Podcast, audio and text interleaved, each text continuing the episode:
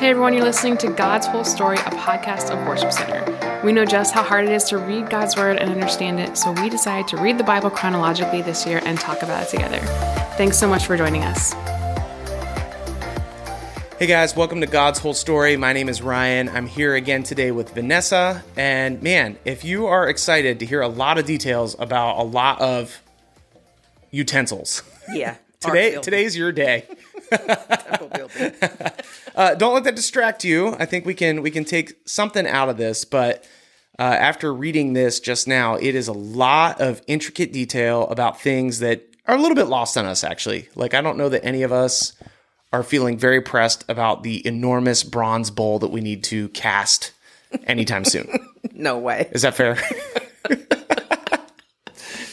um, so as we're reading over this, what are your thoughts, Vanessa? Like, what's coming to mind just reading over these lists? We, uh, we just to clarify, we do have two accounts of the same thing, so it does feel like I'm repeating myself. It's actually just because we're looking at First Kings and then we're looking at Second Chronicles.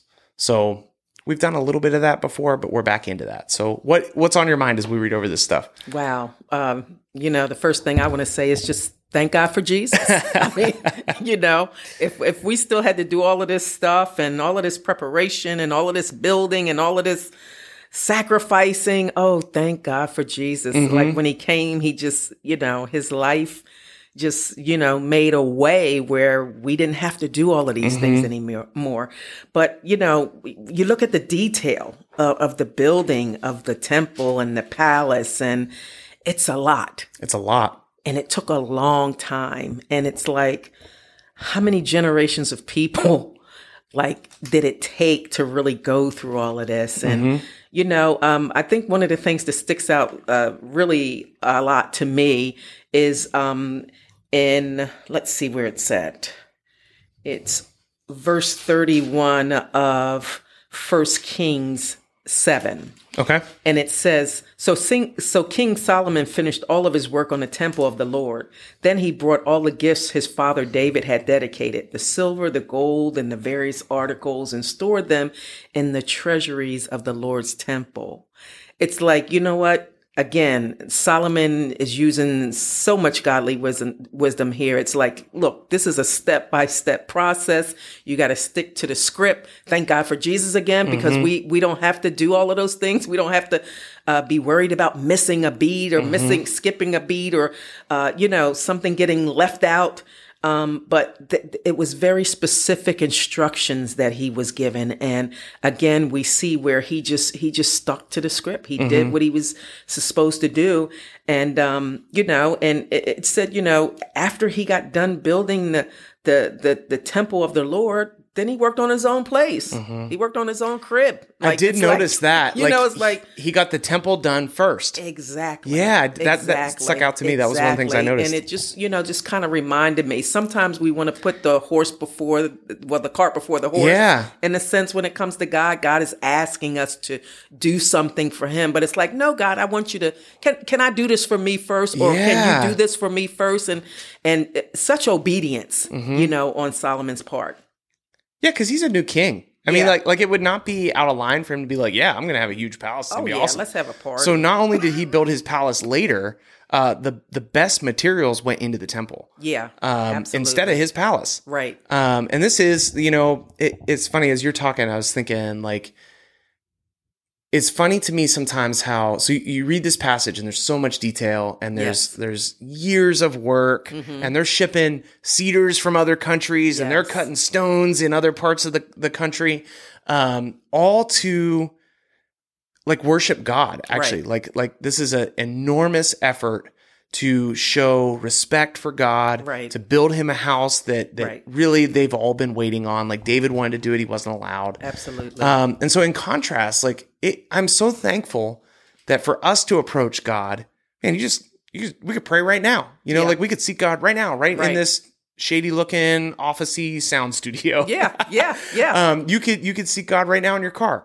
Absolutely. Um, and so if you you contrast, it's amazing that it's easy for us, but in easy. some ways it's challenging because it's easy. Right. Because how often do you maybe maybe it's a weight on your heart right now, or maybe you're working with somebody that it's challenging for them. That it's like, hey, when's the last time you spent time with God? And it's like, oh yeah, I gotta, Yeah. I gotta do that. Right. You know, like oh, I got, I forgot, I gotta make space for that. Right. Well, here you have like this huge laid out plan. Yeah. Where it's like hard work. Right. To get to God. You know, they have to build him a house before they can get to God. Absolutely. We have this incredible opportunity to seek Him right Yeah. where we are. Right. And I think like not to not to bust on everybody too much, Mm-hmm. but it, I think it just draws home to me reading over this. Like I gotta I gotta do that. Right. It's actually much easier for me to do, and I gotta make sure I do that. Absolutely. Yeah. You know, thinking about uh, when you were saying, you know, how hard it is for us to, well, for them, it was hard for them to spend time with God or be in His presence. You had to deal with the priest and the, Yeah. all of that kind of stuff, and how easy it is for us. And you know, if you if you love the Lord and you you've accepted Him into your heart. You know, we're taught that the Holy Spirit is, He indwells within us. Yeah, yeah. So, you know, um, I'm guilty of those moments where I'm doing everything except spending time with God. But as you were talking, I was thinking, God is spending time with us all the time. hmm Dwelling Like with us. because he yeah. his word said he never leaves us, he Yeah. never forsakes us. So he's with us. Yeah. But the intentionality again Yeah. of us saying, okay, I, I I realize, I notice that God's presence is with me. Let me engage with it, whether it's reading my word, whether it's maybe spending some time in worship, maybe, maybe it's just going out into nature and just being still and quiet and Mm-hmm. hearing from God. But He's with us all the time. Mm-hmm. He he's he's spending time with us all the time. Are we being intentional with doing the same with Him? Are we listening? Yeah. And like experiencing and Right. making space. His presence. yeah. That's with us all the time. Man, how thankful we can be that God is with us and in us. Yes. It's so cool. Yes. Uh, and moving. Like I'm in a I'm in a season of my life where I am uh, me and my wife both, we're like trying to really make space to hear God's voice. Because we feel like we got a little bit off track, Mm-hmm. um, and we're just like, you know, not not that we weren't following God, but like we just weren't making the right intentional space. Kind of what you're talking about, Right. So how cool is it that when we lean in and make space to listen, like God speaks, Yeah. it's very, very cool. And so what you see here is like a their cultural way of making space for God to speak. right. And for us, it's different. Um, and we just need to make space for him to speak. Yeah. And yeah. how cool that we don't have to build 70 Right. foot high stones right, to do it. right. Or bring the silver and gold. You know, now the silver and gold is just a, a, heart that's open. Yeah. That, yes. Mm-hmm. that that's my sacrifice, God. I don't have to bring a bull, thank goodness. You know that I don't have to, you know, slaughter a lamb. Like w- the sacrifice today is again, it's easy but hard. Yeah. you know, bring a heart that's open and willing to to be changed Yeah. and transformed by God. Yeah. Yeah, there's there is some verses even in the Old Testament where God's like, "Hey, I'm kind of sick of all your bulls. Like, Right. enough with the bulls. Yeah. like your hearts need to be in the right place. Enough yeah. the bull. hey, I like that. On that note, uh, I, I think we're done here. Yeah. Hey, uh, it's been great having Vanessa with us. Um, I hope you're getting a lot out of God's whole story, even if we are just telling you about how big bronze bulls are and how many oxen and which direction Right, they face. right, there's, right. there's It still, matters. it does. There's still something to get out of this. So, uh, we hope that God is speaking to you today. I encourage you make some space today. Just experience God with you because it is something that we don't want to take for granted. So, Absolutely. we'll see you tomorrow. Uh, bye. 1 Kings 7. Solomon also built a palace for himself, and it took him 13 years to complete the construction. One of Solomon's buildings was called the Palace of the Forests of Lebanon. It was 150 feet long, 75 feet wide, and 45 feet high. There were four rows of cedar pillars, and a great cedar beams rested on the pillars. The hall had a cedar roof. Above the beams on the pillars were 45 side rooms, arranged in three tiers of 15 each. On each end of the long hall were three rows of windows, each facing each other. All the doorways and doorposts had rectangular frames and were arranged in sets of three facing each other. Solomon also built the Hall of Pillars, which was 75 feet long and 45 feet wide. There was a porch in front, along with a canopy supported by pillars. Solomon also built the throne room known as the Hall of Justice, where he sat to hear legal matters. It was paneled with cedar from floor to ceiling. Solomon's living quarters surrounded a courtyard behind this hall, and they were constructed the same way. He also built similar living quarters for Pharaoh's daughter, whom he had married.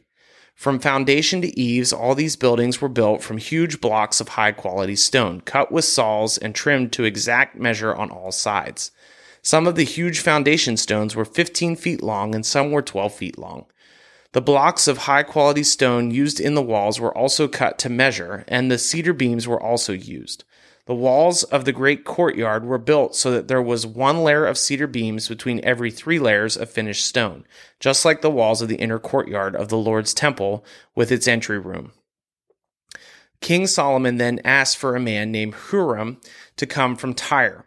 He was half Israelite since his mother was a widow from the tribe of Naphtali, and his father had been a craftsman in bronze from Tyre. Huram was extremely skillful and talented in any work in bronze, and he came to do all the metal work for King Solomon. Huram cast two bronze pillars, each 27 feet tall and 18 feet in circumference. For the tops of the pillars, he cast bronze capitals, each seven and a half feet tall. Each capital was decorated with seven sets of lattice work and interwoven chains. He also encircled the lattice work with two rows of pomegranates to decorate the capitals over the pillars. The capitals on the columns inside the entry room were shaped like water lilies, and they were six feet tall. The capitals on the two pillars had 200 pomegranates in two rows around them, beside the rounded surface next to the south and one towards the north. He named the one on the south Jachin and the one on the north Boaz. The capitals on the pillars were shaped like water lilies, and so the work on the pillars was finished. Then Huram cast a great round basin, 15 feet across from rim to rim, called the sea. It was seven and a half feet deep and about 45 feet in circumference. It was encircled just below its rim by two rows of decorative gourds. There were about six gourds per foot all the way around, and they were cast as part of the basin. The sea was placed on a base of 12 bronze oxen, all facing outward. Three faced north, three faced west, three faced south, and three faced east, and the sea rested on them. The walls of the sea were about three inches thick, and its rim flared out like a cup, res- resembled a water lily blossom. It could hold about 11,000 gallons of water. Huram also made 10 bronze, water, 10 bronze water carts, each six feet long, six feet wide, and four and a half feet tall. They were constructed with side panels braced with crossbars. Both the panels and the crossbars were decorated with carved lions, oxen, and cherubim. Above and below the lions and oxen were wreath decorations. Each of these carts had four bronze wheels and bronze axles. They were supporting posts for bronze basins at the corners of the carts. These supports were decorated on each side with carvings of wreaths. The top of each cart had a rounded frame for the basin. It projected one and a half feet above the cart's top like a round pedestal, and its opening was two and a quarter feet across. It was decorated on the outside with carvings of wreaths. The panels of the carts were square, not round. Under the unit with the cart, the wheels were two and a half feet in diameter and were similar to chariot wheels. The axles, spokes, rims, and hubs were all cast from molten bronze. There were handles at each of the four corners of the carts, and these two were cast as one unit with the cart. Around the top of each cart was a rim nine inches wide. The corner supports and side panels were cast as one unit with the cart. Carvings of cherubim, lions, and palm trees decorated the panels and corner supports wherever there was room, and there were wreaths all around. All ten water carts were the same size and were made alike, for each was cast from the same mold. Huram also made 10 smaller bronze basins, one for each cart. Each basin was 6 feet across and could hold 220 gallons of water. He set five water carts on the south side of the temple and five on the north side. The great bronze basin called the sea was placed near the southeast corner of the temple. He also made the necessary wash basins, shovels, and bowls. So at last, Huram completed everything King Solomon had assigned him to make for the temple of the Lord. The two pillars, the two bowl shaped capitals on top of the pillars, the two networks of interwoven chains that decorated the capitals, the 400 pomegranates that hung from the chains on the capitals, two rows of pomegranates for each of the chain networks that decorated the capitals on top of the pillars, the 10 water carts holding the 10 basins, the sea and 12 oxen under it, the ash buckets, the shovels, and the bowls. Huram made all these things of burnished bronze for the temple of the Lord, just as King Solomon had directed. The king had them cast in clay molds in the Jordan Valley between Succoth and Zarethan. Solomon did not weigh all these things because there were so many. The weight of the bronze could not be measured. Solomon also made all the furnishings of the temple of the Lord the gold altar, the gold table for the bread of presence, the lampstands of solid gold, five on the south and five on the north, in front of the most holy place, the flower decorations, lamps, and tongs, all of gold. The small bowls, the lamp snuffers, bowls, ladles, and incense burners, all of solid gold. The doors for the entrances to the most holy place, and the main room of the temple uh, with their fronts overlaid with gold. So King Solomon finished all his work on the temple of the Lord. Then he brought all the gifts his father David had dedicated the silver, the gold, the various articles, and he stored them in the treasuries of the Lord's temple. 2 Chronicles 3, starting in verse 15. For the front of the temple, he made two pillars that were 27 feet tall, each topped by a capital extending upward another seven and a half feet. He made a network of interwoven chains and used them to decorate the tops of the pillars. He also made a hundred decorative pomegranates and attached them to the chains. Then he set up the two pillars at the entrance of the temple, one to the south of the entrance and another to the north. He named the one on the south Jachin and the other Boaz. Solomon also made a bronze altar, 30 feet long, 30 feet wide, and 15 feet high. Then he cast a great round basin, 15 feet across from rim to rim, called the sea. It was seven and a half feet deep and about 45 feet in circumference. It was encircled just below its rim by two rows of figures that resembled oxen. There were about six oxen per foot all the way around, and they were cast as part of the basin. The sea was placed on a base of 12 bronze oxen, all facing outward. Three faced north, three faced west, three faced south, and three faced east, and the sea rested on them. The walls of the sea were about three inches thick, and its rim flared out like a cup and resembled a water lily blossom. It could hold about 16,500 gallons of water. He also made 10 smaller basins for washing the utensils for the burnt offerings. He set five on the south side and five on the north, but the priests washed themselves in the sea. He then cast 10 gold lampstands according to the specifications that had been given, and he put them in the temple. Five were placed against the south wall, and five were placed against the north wall. He also built ten tables and placed them in the temple, five along the south wall and five along the north wall. Then he molded a hundred gold basins. He then built a courtyard for the priests and also a large outer courtyard. He made doors for the courtyard entrances and overlaid them with bronze. The great bronze basin called the sea was placed near the southeast corner of the temple. Huram Abi also made the necessary wash basins, shovels, and bowls. So at last, Huram Abi completed everything King Solomon had assigned him to make for the temple of God the two pillars, the two bowl shaped capitals on top of the pillars, the two networks of interwoven chains that decorated the capitals, the 400 pomegranates that hung from the chains on the capitals, two rows of pomegranates for each of the chain networks that decorated the capitals on top of the pillars, the water carts holding the basins, the sea and the 12 oxen under it, the ash buckets, the shovels, the meat hooks, and all the related articles. Huram Abi made all these things of burnished bronze for the temple of the Lord, just as King Solomon had directed. The king had then cast in clay molds in the Jordan Valley between Succoth and Zarethan. Solomon used such great quantities of bronze that its weight could not be determined.